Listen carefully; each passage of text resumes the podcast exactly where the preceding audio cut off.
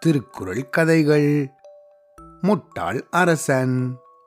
முன்னாடி ஒரு காலத்துல தில்லிக்கு பக்கத்துல அரசர் ஒருத்தர் இருந்தாரு. எப்பவும் புகழ்ச்சி மேல ரொம்ப அக்கறையா இருந்தாரு. யார் அவரை புகழ்ந்தாலும் அதை அப்படியே நம்பிடுவாரு. அதனால அவரோட மந்திரிங்க எல்லாரும் எப்பையும் அவரை புகழ்ந்துட்டே இருப்பாங்க. நாட்டுல எல்லாரும் ரொம்ப சந்தோஷமா இருக்காங்க மன்னா. அதுக்கு நீங்க தான் காரணம் அப்படின்னு சொல்லி அவரை நம்ப வச்சுட்டு இருந்தாங்க ஆனா அந்த மந்திரிகளுக்குள்ள ஒரு வயசானவரும் இருந்தாரு. அவருக்கு மற்ற மந்திரிங்க இந்த மாதிரி பொய்யா புகழ்ற விஷயம் கொஞ்சம் கூட பிடிக்கல. இதனால அவர் மன்னர்கிட்ட போய் அரசே நீங்க யார் என்ன சொன்னாலும் நம்பிடுறீங்க. நாட்டில் இருக்கிற மக்கள் எல்லாம் ரொம்ப கஷ்டப்படுறாங்க. அவங்களோட நலன்ல நீங்க மேலும் கவனம் செலுத்தணும் அப்படின்னு சொன்னாரு. உடனே கோபப்பட்ட இந்த மன்னர் தன்னை பத்தியும் தன்னுடைய ஆட்சியையும் குறை சொல்றாரே விமர்சனம் பண்ணுறாரு அப்படின்னு நினைச்சு அந்த மந்திரிய வேலையை விட்டே அனுப்பிட்டாரு. பல வருஷமா விசுவாசமா இந்த மன்னருக்கு வேலை செஞ்ச இந்த வயதான மந்திரி தன்னை வேலையை விட்டு தூக்கினதும் சோகமா தன்னோட வீட்டுக்கு வந்தாரு. அங்க அவரோட மகன் இருந்தான். ஏன்ப்பா சோகமா வரீங்க அப்படின்னு கேட்டான் அந்த பையன். அதுக்கு அவர் சொன்னாரு புகழுக்கு ஆசைப்படுற மன்னருக்கு எப்படி புத்தி சொல்றதுன்னே எனக்கு தெரியல. நான் அவருக்கு அறிவுரை சொல்ல போய் என்ன அவர் வேலையிலேருந்தே அனுப்பிட்டாரு அப்படின்னு சொன்னாரு. இதை கேட்டதும் புத்திசாலியான அவரோட மகன் சொன்ன அப்பா கவலையை விடுங்க.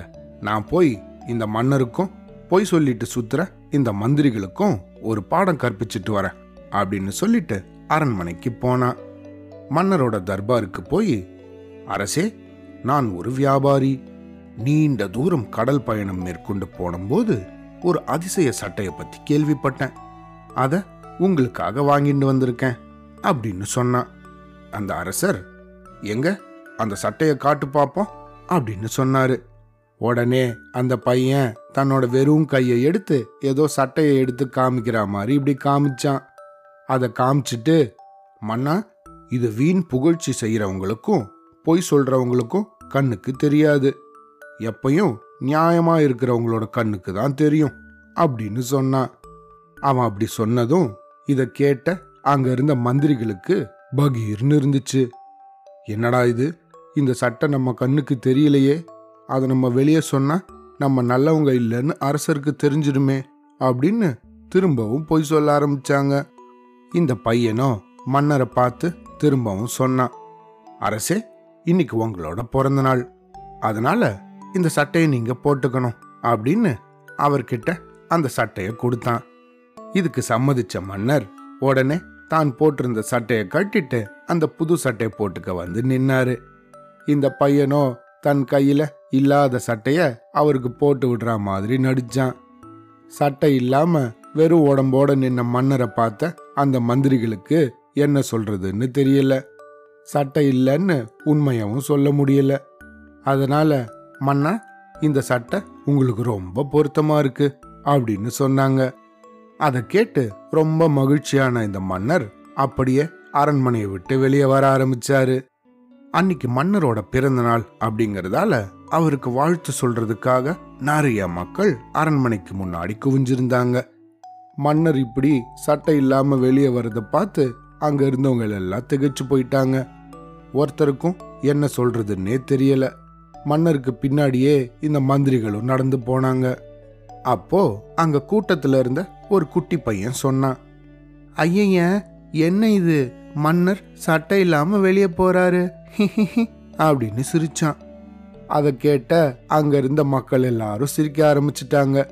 மன்னருக்கு ரொம்ப அவமானமா போச்சு. அந்த சமயத்துல கூட்டத்துல இருந்த அந்த வயசான மந்திரி முன்னாடி வந்து எல்லாரும் கொஞ்சம் சிரிக்கிறத நிறுத்துங்க. நான் தான் நீங்க எல்லாரும் சாப்பாடு துணிமணி இல்லாம கஷ்டப்படுறீங்கன்னு சொல்லியிருந்தேன். அதனால ரொம்ப வருத்தப்பட்ட மன்னர் இனிமேல் வெளியே போகும்போது சட்டை இல்லாம தான் போவேன் அப்படின்னு சொன்னாரு. என்னைக்கு என்னோட நாட்டு மக்கள் எல்லாரும் சாப்பாட்டோட நல்ல துணிமணிகளோட வாழறாங்களோ அன்னைக்கு தான் திரும்பவும் சட்டை போட்டுப்பேன். அப்படின்னு சபதம் செஞ்சிருக்காரு. அப்படின்னு சொன்னாரு. இதை கேட்ட மக்கள் எல்லாரும் கைத்தட்டி ஆரவாரம் பண்ணாங்க. அடடா தெய்வத்துக்கு ஒப்பா நமக்கு ஒரு அரசர் கிடைச்சிருக்காரு அப்படின்னு நினைச்சு ரொம்ப சந்தோஷப்பட்டாங்க. இதையெல்லாம் கேட்ட மன்னருக்கு அப்போதான் உண்மை நிலவரம் புரிஞ்சுது. தன்னுடைய மக்கள் ரொம்ப கஷ்டப்படுறாங்க. தான் தான் முட்டாள்தனமா வீண் புகழ்ச்சிக்கு ஆசைப்பட்டு தன்னை சுத்தி இருந்த மந்திரிகள் சொன்ன பொய்களை எல்லாம் நம்பிட்டோம். அதனால இப்படி சட்டை கூட இல்லாம தெருவில் வந்து நிக்க வேண்டியதா போச்சே அப்படின்னு ரொம்ப வருத்தப்பட்டாரு. இனிமே நல்லபடியா ஆட்சி செய்யணும் அப்படின்னு நினைச்சு அந்த பொய் சொன்ன மந்திரிகளை எல்லாரையும் சிறையில அடைக்க உத்தரவிட்டாரு. சமயோஜித புத்தியால தன்னோட மானத்தை காப்பாத்தின வயதான அந்த மந்திரிய தன்னோட முதல் மந்திரியா நியமிச்சு மக்களோட கஷ்டம் போக்க ஆட்சி செய்ய ஆரம்பிச்சாரு. அதுக்கப்புறமா தான் மன்னருக்கு இந்த திருக்குறள் ஞாபகம் வந்தது. பழுதென்னும் மந்திரியின் பக்கததுள் தெவ்வோர் எழுபது கோடி ஊரும் அதாவது தன் பக்கத்திலிருந்து தவறாக வழி சொல்ற அமைச்சனை விட எழுபது கோடி பகைவர் தன் பக்கத்துல இருந்தாலும் நன்மையாகும் அப்படிங்கிற விஷயம் அப்பதான் இந்த மன்னருக்கு புரிஞ்சுது. சரியா? அவ்வளோதான்.